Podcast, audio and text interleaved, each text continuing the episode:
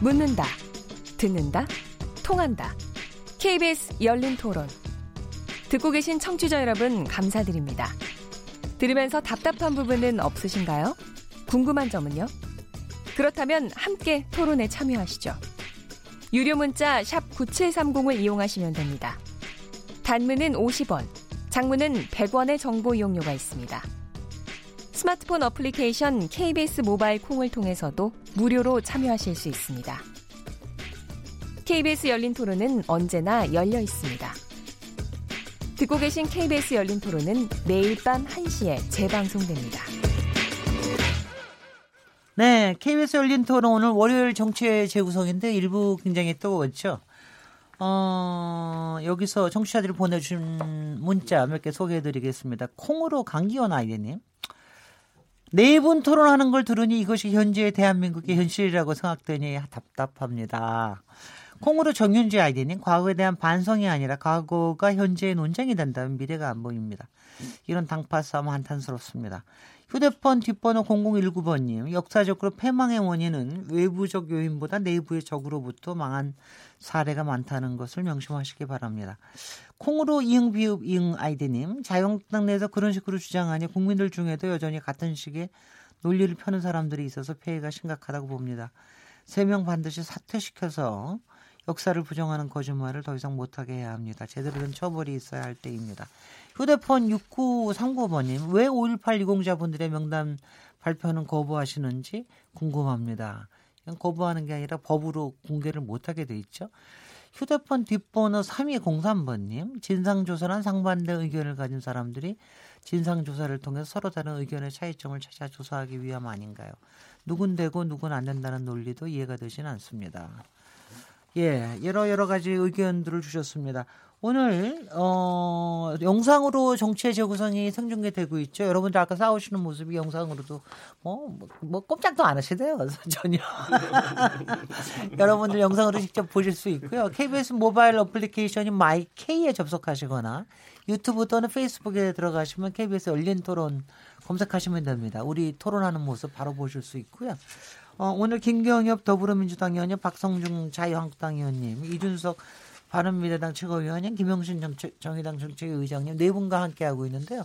지금 일부 이렇게 끝나고 나니까 어, 우리 박성중 자유한국당 의원님은 좀 얼굴이 많이 벌게지셨고요. 죄송합니다.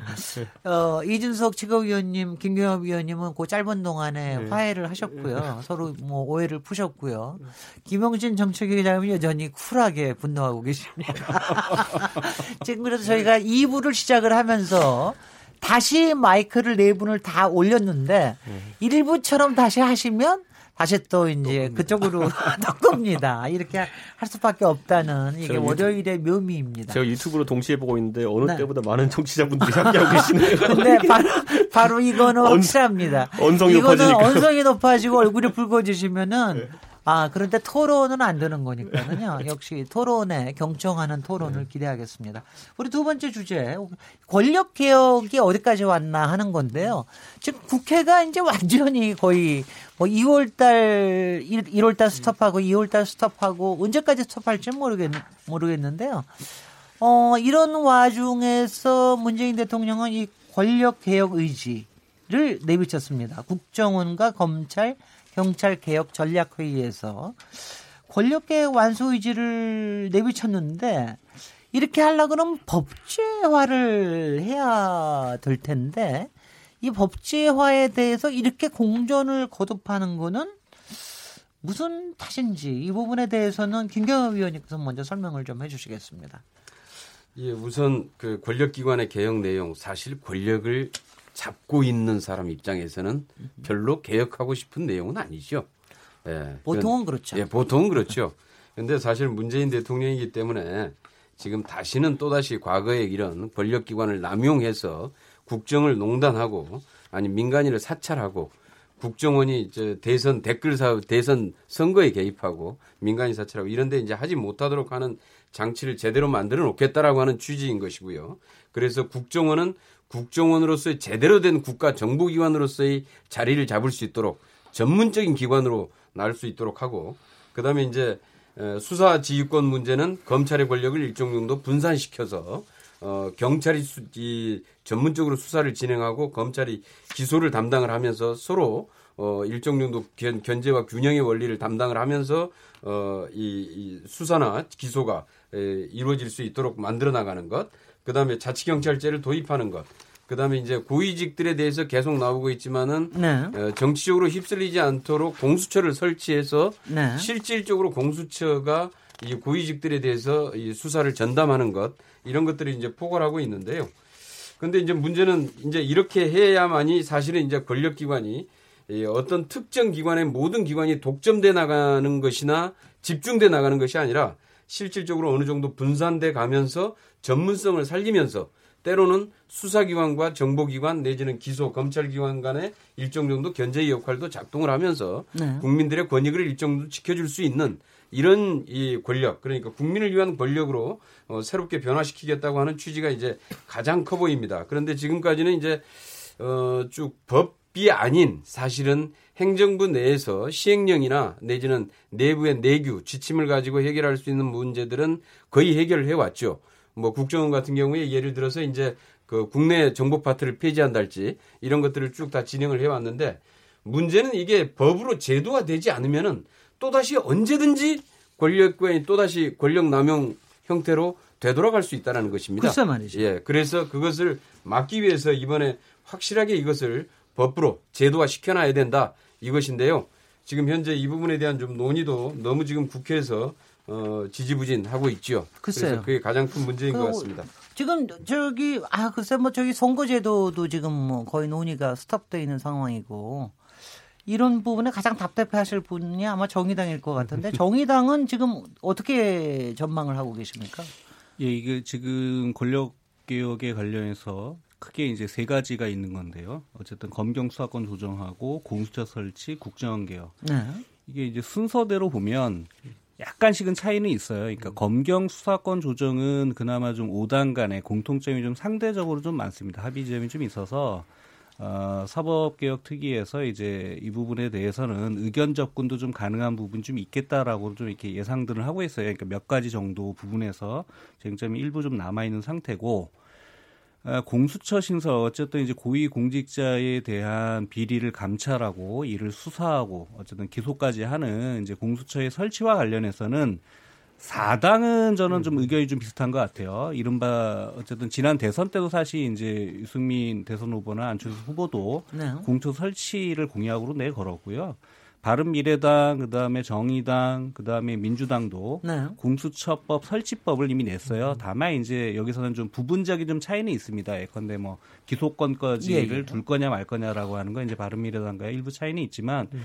어쨌든 이 부분은 현재까지는 어, 자유한국당이 옥상옥이다. 현재 있는 이제 어, 절차 특검법하고 그다음에 이제 그 감찰관 이걸로 대신할 수 있는 거 아니냐지 이렇게 해서 지금 반대를 하고 있는 상황으로 보셔야 될 것 같고요.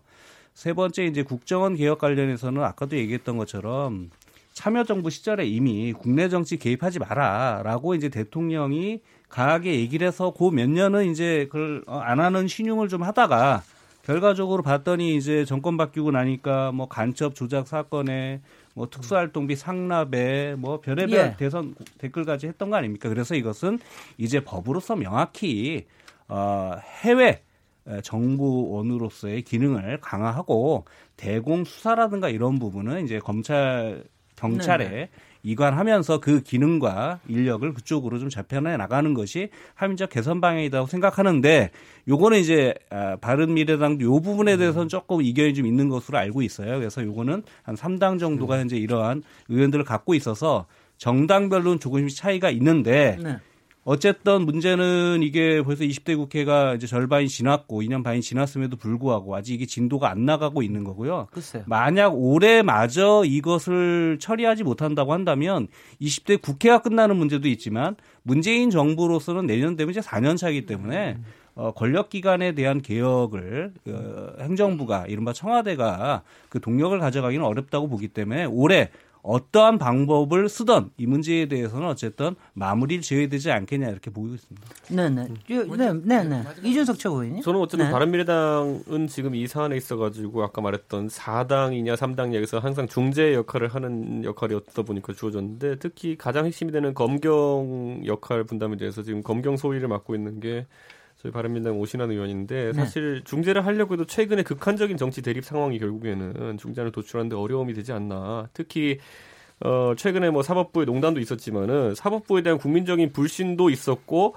거기에 더해 가지고 이제 그 김경수 지사 판결이 나면서 아예 이 부분에 대해 가지고 뭐 아주 극한 대립이 이제 벌어지고 있고 저는 특히 수사권 조정에 대해서도 최근에 다 아시겠지만 박상기 법무부 장관과 김부겸 장관이 만나 가지고 이 부분 서로 이제 그 조정이 잘 되게 하자고 했지만은 그 결국엔 여권과 같이 묶여있는 정부 내 권력기관들 사이에서도 그 조정이 잘 안 되고 있는 것이 현실이다. 그래서 네. 검찰 같은 경우에는 이런 사법개혁에 대한 정당성, 본인들의 정당성을 이제 주장하는 문건 같은 것들을 계속 돌리고 이러고 있거든요. 저는 이것에 있어가지고 정부가 대통령께서 아니면 그 위임을 받은 조국 수석이 이제 생각하는 어쨌든 사법개혁의 방향성이 무엇인지에 대해 가지고 검경 수사권 조정과 같이 민감한 문제에 대해 가지고 좀 추진력 있게 밀고 나갔으면 좋겠다는 생각이 들고 지금 같은 상황에서 보면은 둘 다 눈치를 보는 상황이고요. 자유한국당 같은 경우에는 지금 어쨌든 과거 그 체제를 만든 세력 아니겠습니까? 네. 그러다 보니까 그 안에서 또 경찰 출신 의원, 검찰 출신 의원 또 다 존재하고 있기 때문에 현상 유지를 목표로 하고 있는 것 같아가지고 네. 지금 바른미래당 입장에서는 뭐 아주 그 검경소위라는 작은 영역이지만은 그 안에 중재자 역할을 하는데도 좀 어려움이 있다. 그래서 저는 네. 이 부분은 좀 정부 여당도 지금 뭐 공수처나 이런 부분에 대해서는 바른미래당도 크게 동의하고 있는 부분이기 때문에 네. 하나씩 끄어 나갔으면 좋겠다 이제는 알겠습니다. 원래 우리가 어느 정도의 이제 조정을 겪은 다음에는 판결을 하지 않습니까? 그러니까 지금 보면은요. 음.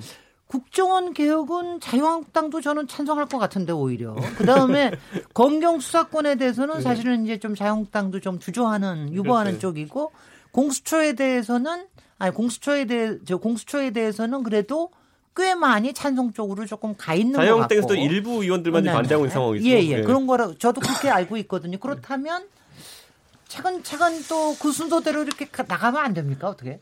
그 자연. 가야 안 되겠습니까? 네, 네, 박성영 의원님. 할 수는 없는, 네, 네. 없는 차례 차례. 네. 참, 참고로 말씀드리면 네. 권력기관의 개혁의 큰 틀은 저희들도 다 공감하는 거 아니겠습니까? 네. 옛날부터 계속 몇십 년 해온 겁니다. 사실은. 그런 차원에서 뭐 그거는 큰 거는 그러시고 세부적으로 보면은 서로 차이가 좀 있는 부분입니다. 방금 뭐 다 세 분이 이야기했기 때문에 음. 이제 공수처 문제 관련해서 이제 말을 한다면은 뭐 우선 뭐그 합의가 가능한 검경 수사권 문제에 대해서는 저희들도 음. 예, 정부의 어떤 여러 가지 또 뭐그 음. 바른미래나 정의당의 어떤 그런 문제를 음. 수용할 수 있다는 어떤 그런 네. 좀 신, 신중하거나 신축적인 입장이다. 그 네. 말씀을 드리고 싶고 공수처에 대한 문제에 대한 걸 말씀드리면은 사실 우리 내부에 여러 가지 뭐그 욕에 대한 부분도 상당히 그 의견이 한 두세 가지 나눠지고 있습니다. 그 중에 이제 대, 대다수 의견을 이제 한번 말씀 그, 그 다수의 의견을 한번 말씀드려 보면은 뭐 그 이전에는 보면 특별감찰법, 상설특검법 이래 가지고 옥상을 만들 필요가 없다 이렇게 강력하게 나갔습니다. 네. 강력하게 나간 데는 또 다른 이유가 있었습니다. 예를 들어서 지금 현재 공수처의 공수처장의 추천을 지금 현재로 한다면은 네. 추천위원회 그 대부분이 다 정부 뭐 법무부 장관, 법원 행정처장 뭐 이래가지고 7인이 있는데 한 다섯 명이 다 여당 측입니다. 그 중에 두 명을 선택해서 국회의장이 뭐 당 의견을 받아서 대통령한테 추천하면은 대통령이 임명하는 형태가 되니까 이것은 문제가 있다. 그래서 핵심인 공수처장 문제를 야당이 임명하는 방안. 정 야당 임명을 거기 뭐 죽어도 못 하겠다면 추천을 야당이 하는 방안 두 명을. 이런 방안이라든지 여러 가지 어떤 신축적인 방안을 제시하면 되는데 여당도 뭔가 물러나지를 않아요. 네. 사실 그런 점에서 저희들은 답답하다는 말씀을 드리고 싶고 국정원법에 대해서 국정원법에 대해서 또 저희들은 그 뭐 국정원이 지금 대, 대통령의 공약상으로 그렇게 대관계라 국내 관계를 해서 국내 관계는 경찰에 이관하고 뭐 이런 개념인데 뭐 옛날도 그런 방안이 안 나왔던 것은 아닙니다. 네네. 네. 그러나 저희들은 더 시급한 것은 지금 현재 국정원 대공기능을 이, 이, 이전한다 하면서 그 개념 자체가 사실 모호합니다. 예를 들어서 수사 인력을 경찰에 주는 건지 조직을 주는 건지 시설을 주는 건지 사건을 이관하는 건지도 정확하게 구분이 안 돼 있고 사실 저희들 입장에서 본다면은 국정을 정치적 중립화시키는 게 제일 바람직합니다. 지금 현재 기능을 다 빼가지고 이리 떼고 저리 붙이고 하면은 그것도 상당히 어려워지고 또 이 60년 동안 대공에 대한 부분을 상당히 그 어떤 전문적인 노하우가 있습니다. 그런 관점을 잘 활용하는 차원에서 국정원장의 임기를 대통령하고 딱 나눠가지고 대통령이 마음대로 행사할 수 없도록 국정원장의 임기제를 실시한다든지 또 국정원장 임명 시 국회 동의를 받는다든지 또 국정원의 예산 감시를 철저한다든지 이런 어떤 여러 가지 관점을 한번 서로 논의해 본다면은 서로의 타협안은 있지 않을까 저는 그렇게 생각하고 또 우리 상당수 그렇게 생각하고 있습니다. 예. 요... 그리고 참고로 네, 한 가지만 네. 더 말씀드리면 네. 왜 이런 법안이 빨리빨리 진행이 돼야 되는데 안 되느냐 네. 하는 거는 이 권력을 쥐고 있는 것은 여당입니다. 그리고 양보를 할 수 있는 것도 여당입니다. 권력이 없는데 우리는 양보할 게 없지 않습니까? 그래서 저희들은 예를 들어서 지난번에 한 공공기관 채용비 국정조사라든지 또 그 어떤 그 중앙 선거 그 관리위원회 그 조혜주 어떤 상임위원 그런 문제라든지 김태호 특검이라든지 또 신재민 전 청문회라든지 또 뭐 손혜원에 대한 어떤 그런 국정조사라든지 이런 관련해서 뭔가 받아줄 게 받아 여당이나 청와대는 하나도 받아주지 않으면서 무슨 국, 국회가 안 열린다 어느 정도 협상은 해줘야죠. 네, 그런 측면을 저희들이 요구하고 싶습니다. 아마 이건 또, 이것도 다들 알고 계시는 상황일 텐데요. 그래서 오늘도 3당 원내대표가 모였는데 2월 임시국회가 참 굉장히 난망하고 이러다 3월도 어떻게 될 거냐 이 걱정이 되고 있는 판인데 이 와중에 또 하나 변수가 생겼습니다. 이번엔 이제 정의당이 먼저 시작을 하셔서 어, 지난 14일에 총 10명의 법관 탄핵 명단 이거를 공개했는데 작년 12월에는 15명으로 했다. 이번에 이제 줄여서 10명으로 했는데 어 더불어민주당도 아마 이에 대해서 뭐 뭐 또 다른 움직임이 있는 것 같은데 이 지금 이 탄핵 명단을 이렇게 공개한 이 시점에 사실 이제 굉장히 지금 솔직히 일이 너무 많아서요. 저희가 바깥에서 봐도 아니 이렇게 꼬이고 꼬이고 꼬이는 꼬여서 이거 어떡 하려고 그러나 이런 생각이 들 정도로 일이 많은데 이 시점에 이 복관 탄핵을 꼭 또 해야 되는 뭐 이런 이유를 또 이번에는 김영신 정책위 의장이 먼저 시작을 해주시겠습니다. 예, 일단 가장 큰 것은 이제 문제가 되고 있던 판사들이 어, 이른바 헌법과 법률을 위배하는 그런 위배하는 행위들을 한 거에 대해서 이제 국회가 어, 국, 헌법이 부여한 권한으로서 이제 탄핵을 추진한다라고 하는 게 가장 큰 기본 원칙인 것이고요. 두 번째는 이제 검찰에서 수사가 거의 마무리가 되어 가고 있습니다. 그래서 이제 지난번에 양승태 전 대법원장에 대한 기소와 함께 관련된 공범과 함께 이제 그 연루되어 있는 판사들이 현재 대략 한 138명 정도가 양승태 전 대법원장의 공소장에 좀 적시가 되어 있습니다. 그 중에 네. 보면 어, 이른바 사법농단에 대한 경중이 어느 정도는 좀 윤곽이 드러나는 시점이기 때문에 어, 이제는 이제 법관 탄핵을 더 이상 미룰 수 없는 상황이다 이렇게 좀 판단했던 것이고요. 뭐 잘 아시는 것처럼 이것이 사법부 스스로 셀프 개혁을 할 수 있었다라고 한다면 여기까지 오지는 않았을 것인데 어쨌든 구속영장에 대한 무더기 어, 거부와 함께 그다음에 이제 징계도 이제 솜방망이 징계를 하면서 더 이상 이제 사법부 스스로의 셀프 개혁은 불가능하다라고 하는 판단들이 되었던 것이고요. 왜 이 시점이냐라고 하는 부분은 어, 잘 아시는 것처럼 사실은 작년부터 정의당이라든가 시민사회에서는 법관 탄핵을 추진하자라고 그랬죠. 일관된 입장을 하고 있었는데 네.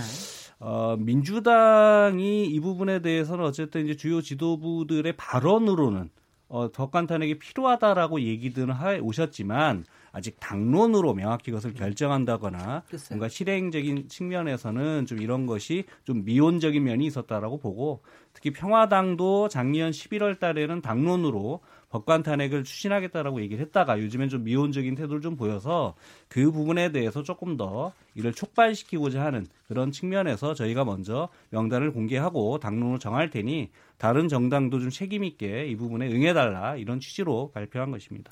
근데 이거는 오늘도 김명수 대법원장이 그 얘기를 오늘 하셨던 것 같은데 어, 법관 탄핵의 탄핵은 국회의 소관이다. 그러니까 국회에서 탄핵을 하는 건 국회고 그다음에 이제 이걸 가 탄핵이라고 하는 게 그거로 탄핵이 끝난 게 아니라 네, 헌재로 탄핵 헌재로 넘어가는 거거든요. 네. 그러니까 그다음에 이제 헌재에서 결정을 하는 거니까 뭐 이 부분 안돼 근데 과연 그 국회에서 이게 탄핵 이 결정이 될 수가 있겠느냐 뭐 이런 이런 부분에서 여러 가지가 변수가 있는 것 같은데 어떻게 먼저 얘기를 하시겠습니까? 탄핵이라는 건 저희도 이제 의원님? 대통령 탄핵을 경험해봤지만은 네. 굉장히 정치적인 행위고요, 실제로 그건 선언적인 의미가 있는 것이고 실제 이분들이 형사적인 책임을 져야 되는 부분에 대해 가지고는 탄핵이 되든 안 되든 건 따로 갑니다, 그거는. 네. 네, 그렇기 때문에 그 부분에 대해서는 어, 지금 국민들의 어쨌든 사법부에 대한 감정을 봤을 때 네. 그건 국회가 그걸 받들어서 표현할 어, 수단의 하나로 탄핵을 생각하고 있는 거라 좀 보고요. 네. 왜냐하면 이번에 뭐 재판 그런 내용에서 기소되신 분들 같은 경우에는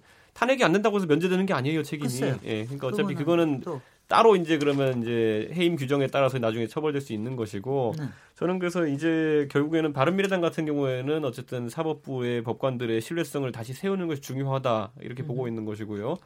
다만 이제 법사위를 통과해야 되잖아요 이게. 예. 근데 법사위 아, 곧 되지 않습니다. 아, 그렇지 그러니까, 않아요? 그러니까 법사위의 위원장이 이제 소추 위원이 되잖아요. 아니, 아, 니요 아니, 그렇지는 않아요. 그렇게 그러니까 방법이 예.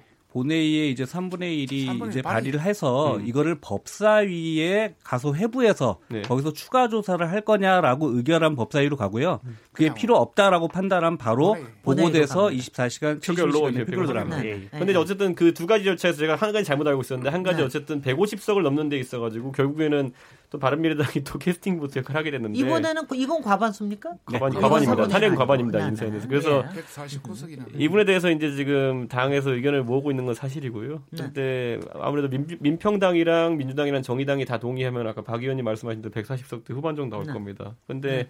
친여 성향의 무소속 의원까지 하면 어차피 150석이 넘는 그런 상황이기 때문에 저는 그 의결 자체가 문제가 아니라 결국에는 이것에 대해 가지고 뭐 뭐라고 해야 될까요? 결국에는 어, 사례를 남기는 것은 이제 중요하다고 보거든요. 네네, 사법부의 신뢰를 남기는 그렇죠. 것에 돼가지고 사법부의 음. 그 무소불위의 권력이라는 것이 음. 입법부에 의해서 견제받을 수 있다는 그런 기분 남기는 것. 음. 지금까지 본 법관 탄핵이 탄핵이 음. 시도가 두 번 정도 있었는데 헌정사에. 근데 그거 전부 다 무산됐었거든요, 사실은. 발의만 되고 발의만 되고 국회 표결까지 가지도 못했던 그런 상황들인데.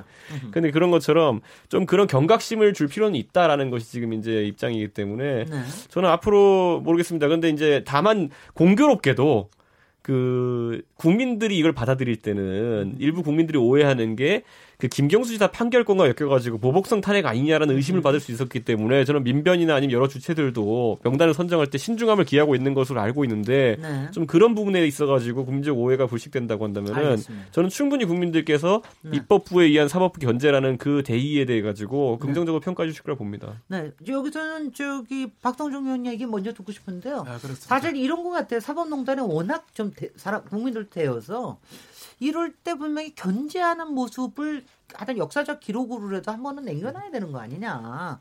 이런 정도도 국회가 못하면 뭐하냐. 이런 여론은 좀 있는 것 같습니다. 어떻게 자유한국당에서는 어떻게 보고 계시는지요?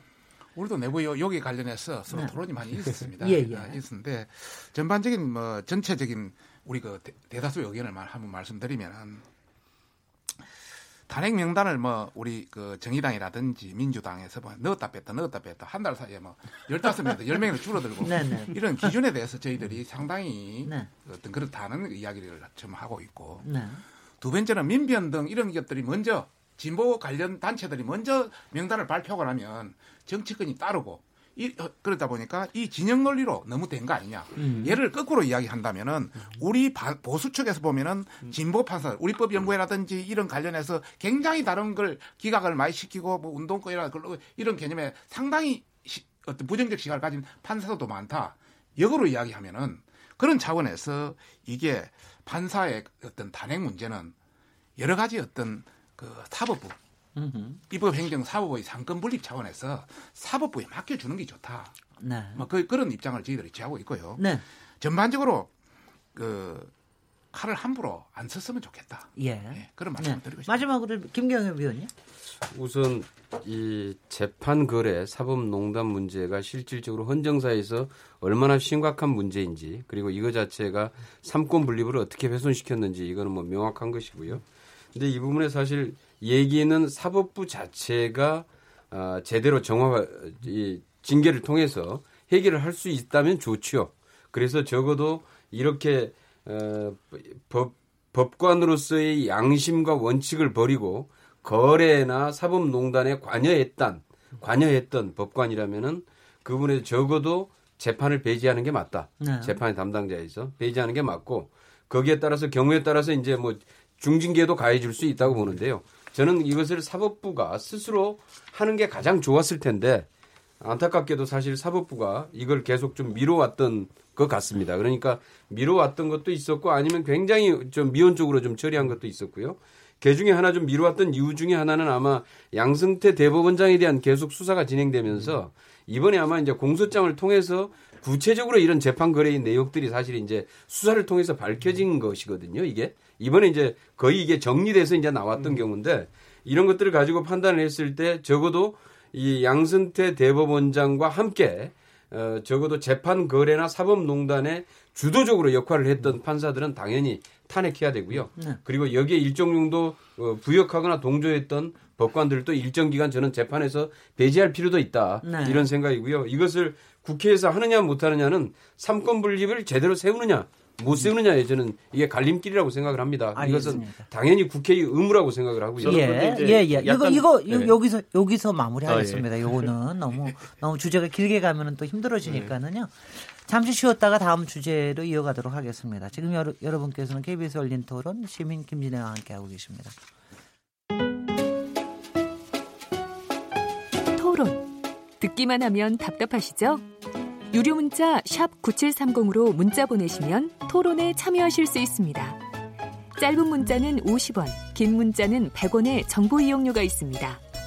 스마트폰 어플리케이션 모바일 콩을 통해서도 무료로 참여하실 수 있습니다. KBS 열린 토론은 당신을 향해 언제나 열려 있습니다.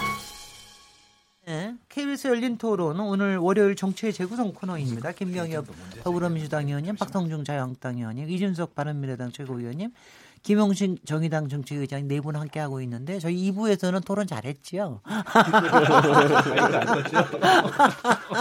이렇게 또 체크해가면서 아, 영상으로도 생중계되고 있다고 합니다. 네. 아, KBS 모바일 어플리케이션 마이케이 또는 어, 유튜브, 페이스북에 들어가서 KBS 열린 토론 검색하시면 저희 바로 모습 볼 수 있고요. 아까 막 싸우니까 유튜브 접속은 접속자는 굉장히 올라갔다고 그럽니다. 이거 어떡합니까? 이러고. 원래 불량식품 아. 맛있습니다. 저희가 이게 토론 예. 자체는 저희가 그랬지만은 아니 그래서 불 이게 싸우면은 저거 하는데 그래서 여기서 이제 자유한국당 전당대회로 넘어가 보겠습니다.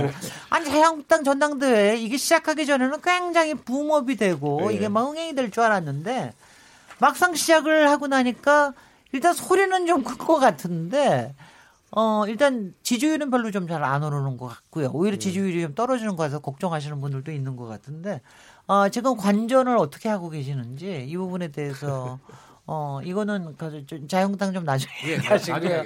얘기하시고 저기 김영진 정책위 의장부터 시작해 보시죠. 어.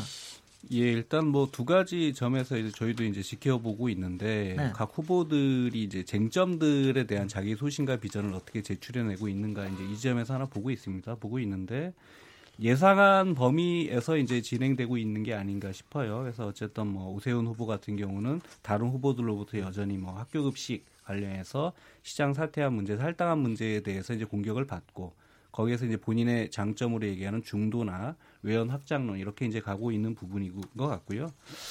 황교안 후보는 어쨌든 뭐 탄핵된 정부의 총리 출신이다 또는 뭐 배박이다 이제 이런 부분으로 공격들을 받고 있는데 뭐 예상했던 것처럼 쟁점 회피하기 방식으로죠. 뭐 어쨌든 이제 아무래도 네. 대세롤에 입각하다 보니 이제 통합적인 이제 이미지나 이런 방식으로 좀 가고 있는데 다만 이 부분이 어, 과연 어, 이번 선거에서는 일정하게 어, 어쨌든 뭐 대세를 양쪽에 어쨌든 이제 김진태 후보라든가 뭐 오세훈 후보라고 하는 그런 후보의 구도가 있다 보니까 당선에는 아마 도움이 될 수 있겠는데 그럼 앞으로 그런 이제 자유한국당의 대표가 되었을 시에 그런 스탠스와 태도가 과연 도움이 될 건지에 대해서는 좀 의문들이 있을 수 있겠다. 특히 이제 쟁점을 좀 회피한다거나 어느 방송에서는 기승전 안타까운 마음입니다라고 황교안 후보를 지적하던데 물으면 그렇게 얘기를 해버리니까 네, 네. 뭐 5.18도 안타까운 마음입니다. 병역 비리도 안타까운 마음입니다. 뭐 홍준표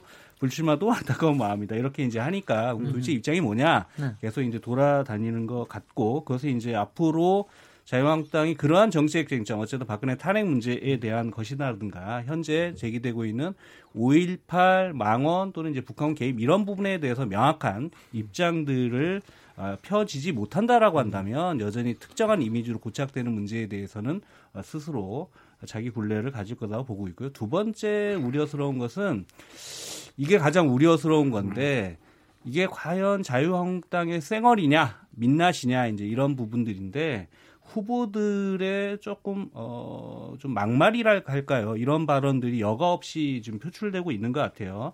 뭐 대선 무효 또는 뭐 대통령 탄핵하겠다 당장. 그다음에 핵무장하겠다. 고려 연방이 된다. 뭐 종북 주사파 정권이다. 김정은의 노예가 된다. 이제 이런 이야기들이 이른바 공당의 지도부 선거에서 그것도 국민들 앞에서 얘기되는 것이 어쨌든 뭐 표현의 자유는 있으니까 뭐 그것까지 뭐라 할 수는 없겠지만 과연 그게 자유한국당의 실질적인 민낯 쌩얼이냐라고 하는 부분에서 많은 우려도 있다라고 하는 점도 국민들이 함께 보고 있지 않나 생각합니다. 네, 네. 네, 이준석 최고위원님 어떻게 보고 계세요? 제가 최근에 전당대회를 치러보면서 메시지를 때 보니까 사실 당내 목소리 큰 사람 따로 있고 실제 표를 던지는 사람 따로 있다는 생각을 좀 하게 되더라고요. 저는 바른미래당 내에서 이번에 뭐 제 메시지들을 관심 받지 못했겠지만 밖으로는 그 저는 안철수 대표가 벌였던 공천 파동 같은 거 비판하고 지나갔어요. 그러니까 할 말 하면서 가도 소정의 성과가 나오더라라는 게 전당대회인데 그만큼 당원들은 생각보다 깊게 판단할 겁니다. 당의 미래에 대해 가지고. 그렇기 때문에 저는 자유한국당에 지금 제가 봤을 때는 뭐 아까 말했던 문제 발언 하신 분들 보면 최고위원 후보분도 그렇고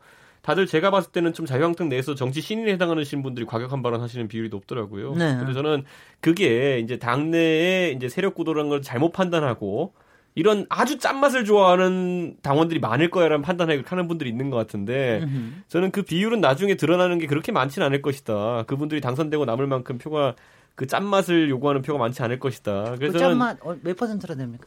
저는 지금 뭐 소위 말하는 그런 강경 보수의 지분이라는 것이 네. 최대 뭐 제가 봤을 땐 김진태 후보로 대표되는 그 강경 보수의 지지율이 한 20%선을 넘기기 어려울 것이다라는 생각을 음. 하게 됩니다. 그래서 네. 저는 그게 물론 뭐 많다 많은 숫자지만은 그분들 바라보고 선거 치르시는 분들은 뭐 당선이 목표는 아닐 것이다 제 생각에는. 좀 그런 생각을 하고 저는 아마 그건 자, 당원이 많기 때문에 자정 능력이 있을 것이라 보는데 다만 저는 이번에 오히려 그런 이념적 성향의 좀좀 극단화보다도 우려되는 게 지금 보수가 위기를 겪고 있는 거는 팔아먹을 물건이 지금 없어서 그렇거든요. 글쎄요. 과거에 보수가 장점으로 삼았던 뭐 경제 관점이라든지 낙수 경제론이라든지 아니면 그 다음에 교육관도 경쟁 교육론이라든지 아니면 그 외에도 안보 같은 경우에도 최근에 안보 환경 변화에 적응 못하고 있는 것이라든지 이런 세 가지 지점에 대해 가지고 과연 지금 후보들 중에 제대로 된 답을 한 사람이 누가 있느냐.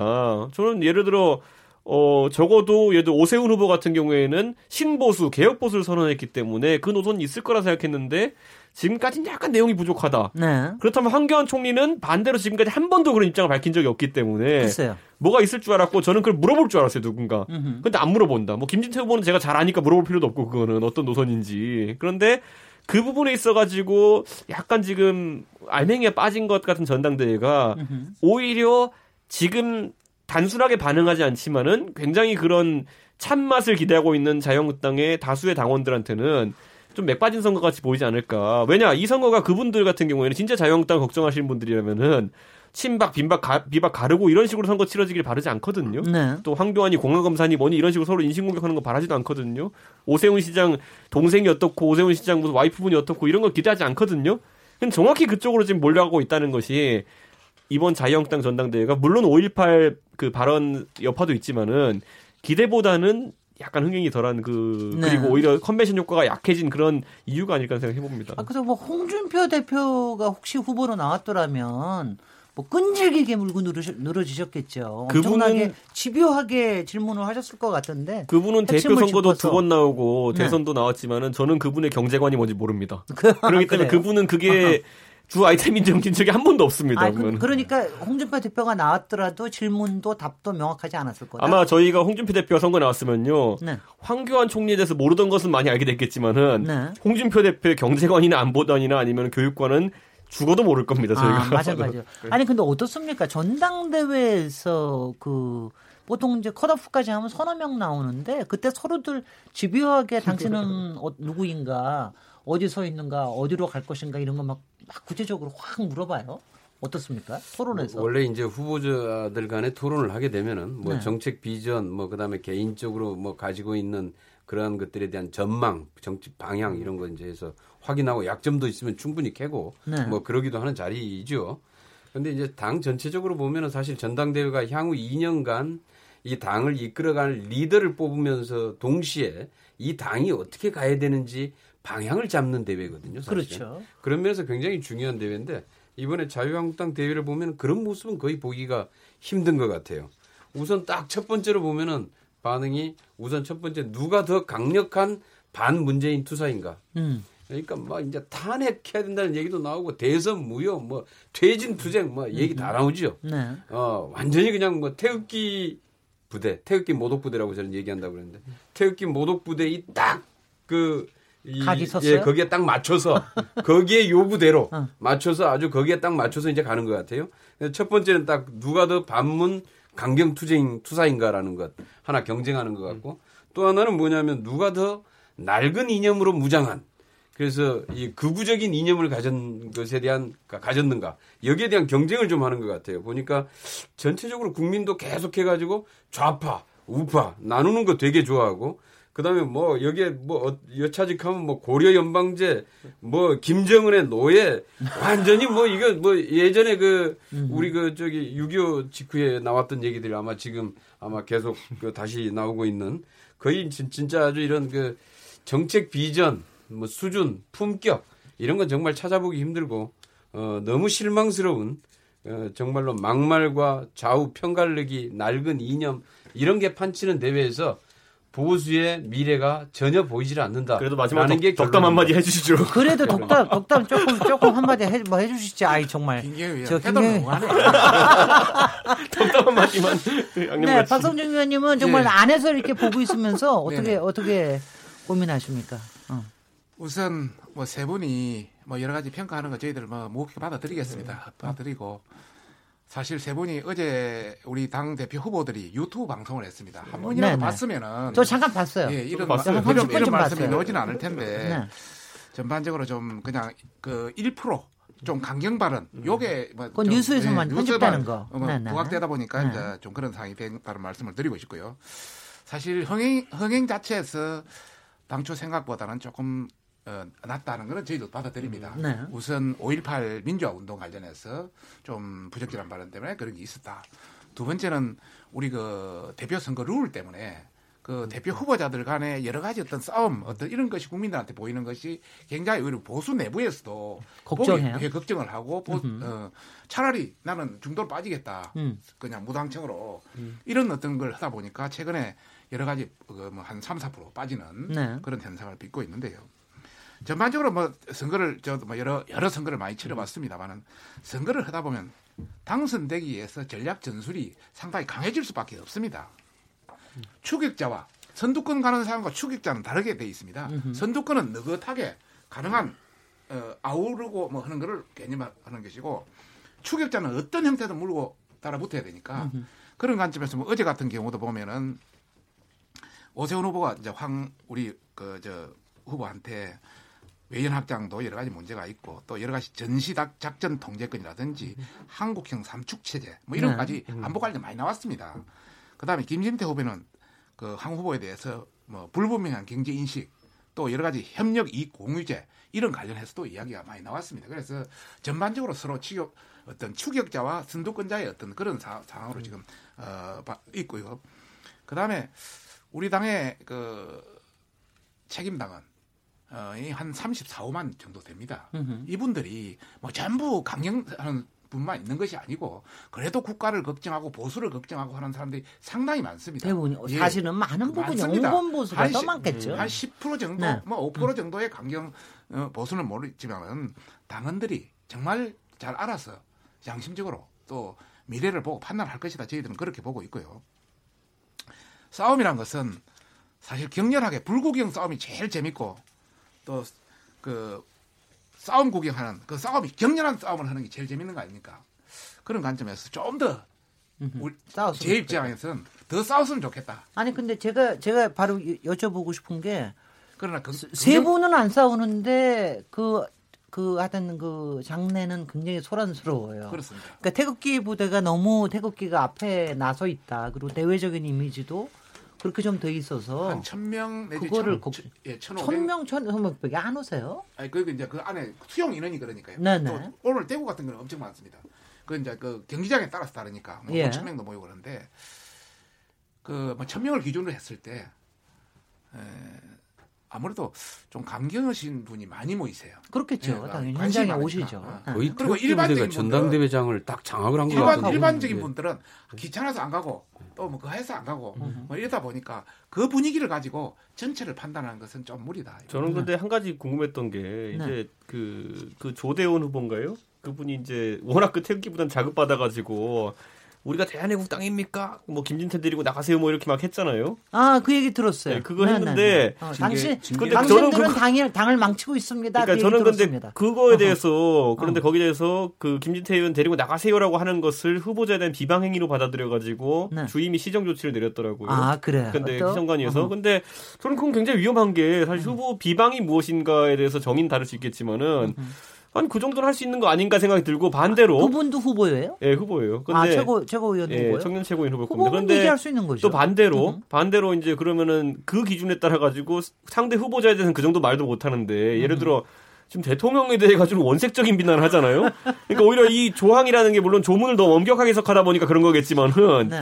저는 오히려 그게 제 생각에 다용당 이미지에 다 도움이 안 되는데 네. 지금 그런 식으로 선관위가 너무 의도적으로 개입하는 게 아닌가 하는 생각도 좀 했어요. 왜냐면은 뭐 어느 전당대회에서나 상대 후보자에 대한 아니 지금 이 선관위는 당내 당내 선관위죠. 당내 그러니까 선관위죠. 그러니까 비판이라는. 것과 비난이라는 것의 경계는 어. 모호하기 때문에 최대한 좀 열어주는 편인데 네. 좀 여기서 김진태 데리고 당 나가세요라는 발언이 과연 주의 시정 조치를 받을 만한 글쎄요. 발언인가에 대해 가지고 대신 아까 말 대통령에 대해서는 뭐 종북이다까지 되는데 약간 이게 그 형평이 좀 안 맞는 그 양반 발언이 정말 자유한국당에 도움이 되는 발언 같은데 네. 김진태 데리고 나가세요 이런. 그러니까 저는 근데 그게 그게 아니, 그러니까 그 그분이 경고를 받네. 그 자유한국당 내 태극기의 존재에 대해서는 두 분은 어떻게 보, 고 계십니까, 김영신 정책의장님? 태극기 부대요. 네. 글쎄 그게 어쨌든 뭐 기존의 태극기 부대가 계셨던 분들도 계시고 보니까 이제 지난번 당직 선거 앞두고 뭐 8천 명, 뭐 만 명 정도 입당했다라고 얘기를 하는데 어, 자유한국당의 혁신과 성찰과는 역주행하는 이제 방향으로 작용을 할 것으로 보고 있고요. 그게 이제 아까 우려되는 부분은 그게 더욱 더 강화되면 그게 극우 포퓰리즘으로 가게 됩니다. 아까 얘기했던 적대적 예. 어, 반공주의와 소수 혐오자에 대한 공격 논리로 음. 나타나기 때문에 그 부분은 어, 유럽에서도 이제 그런 징후들이 나타나고 있기 때문에 음. 그런 부분에 대해서 매우 심각하게 바라봐야 될 겁니다. 자유한국당 네. 내부에서도. 김경현 의원은 어떻게 보세요?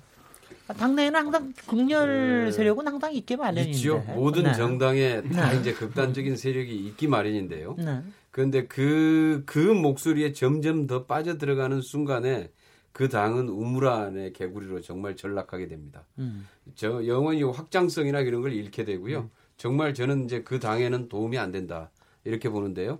아마 지금 현재 자유한국당 전당대회를 보면은 그런 좀 그 태극기 부대가 완전히 대회장을 거의 대부분 다 장악을 한 것 같고 그 다음에 거의 또 후보들 또 나온 후보들도 그 태극기 부대의 표를 얻기 위해서 음. 거기에 맞는 또 이 발언과 여기에 맞춰서 또이 이 뭐 공약들 이런 것들을 제시하는 것 같아요. 그런데 그게 훨씬 더 위험해 보이고 점점 더 아마 좁아지고 쪼그라들어 갈 것이다. 그렇게 될 경우에 결코 아마 어, 당에는 도움이 안 될 것이다. 이렇게 예. 판단하고 있습니다. 예, 이제 끝날 시간인데 이제 30초 정도씩만 마, 무리 발언 들으는데 네. 그래도 국회에 대해서 축복의 말로 좀 덕담해 주십시오. 김영신 정책위 의장님부터. 네. 예, 2월 임시회가 지금 공전되고 있는데요. 지금 임시회 빨리 열려야 될 것 같고요. 내일도 국회에서는 고교 무상교육 관련 토론회가 있습니다. 어, 이게 지금 예산 반영이 안 돼 있어서 올해 빠르게 초등교육법하고 지방교육재정교부법을 빨리 개정해서 이른바 법적 근거와 함께 이제 재정을 누가 어떻게 책임질 것인지가 분명해져야 올해 2학기부터 바로 시행이 될 수 있거든요. 예, 예. 이것도 이제 국회가 지금 공전하고 있으니까 안 되기 때문에 음흠. 할 일은 하자. 싸울 네. 땐 싸우더라도 그런 오케이. 말씀 다시 드리겠습니다. 예, 예. 이준석 최고님. 저는 오늘 저희가 사법 개혁에 대해서도 얘기했지만은 결국 정치 개혁도 지금 공전되고 있다는 사실 국민들이 알아주셨으면 좋겠고요. 특히 선거법 개정 관련 논의 사실 시험 과목이 빨리 정해져야 정치 지망생들 같은 경우에도 내년에 선거를 준비할 수 있습니다. 근데 그렇게 했을 때 만약 일찍 확정 안 되면은 결국 피 보는 것은 신인들이고 젊은 세대거든요. 저는 그렇기 때문에 네. 그런 부분에 있어서 좀 특히 자유한국당 숙제를 좀 해오셔서 이제 좀 같이 논의에 들어오셨으면 좋겠습니다. 박성중 의원님. 예. 아까 말씀드린 것 중에 한, 한두 가지만 말씀을 드리고 간단히 이야기하겠습니다. 뭐 김진태 의원님 데리고 나가세요 하는 거뭐 네. 여러 가지가 있지만은 그래도 주의라는 가장 가벼운 걸로 해서 전반적으로 그리 하고 있다는 말씀을 드리고 싶고 태극기 부대 관련해서 역주행 여러 가지 걱정하시는데 저희들도 역사 부정 이런 관련 사례 충분히 다 잘 알고 있고 그러지 않도록 하는 것이 우리 당의 미래와 또 연계돼 있기 때문에 저희들도 고민하고 있다는 걸 말씀드리고 싶습니다. 정치는 타협과 협상이다 그런 차원에서 여당이 권력을 들고 권한을 지었으니까 많이 좀 베풀어라 이런 말씀을 드리고 싶습니다. 예, 예. 김경영 위원님. 예, 저 2월 임시국회 정말 지금 해야 될 일이 많이 쌓여 있습니다. 얘기했던 정치개혁과제, 권력기관의 개혁과제, 민생 경제, 뭐 공정 경제 시스템을 좀더 그 위한 이런 이제 제도적인 과제들이 지금 많이 밀려 있는데요. 2월 임시국회를 지금 열기가 사실 뭐 지금 만만치는 않습니다. 사실 자유한국당이 지금 이제 거의 2월 말에 전당대회가 있기 때문에 아마 2월 임시국회를 어, 실질적으로 참여할 시간이 별로 안 될 것 같긴 한데요.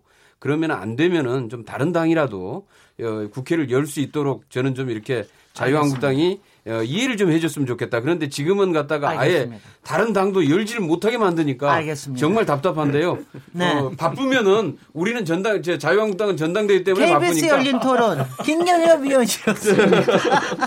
박성중 자유한국당 의원님, 이준석 바른미래당 최고위원님, 김용진 정의당 정책회의장의 네분 모두 감사드리고요. 저는 내일 7시 20분에 다시 돌아오도록 하겠습니다. 감사합니다. 감사합니다. 감사합니다. 네,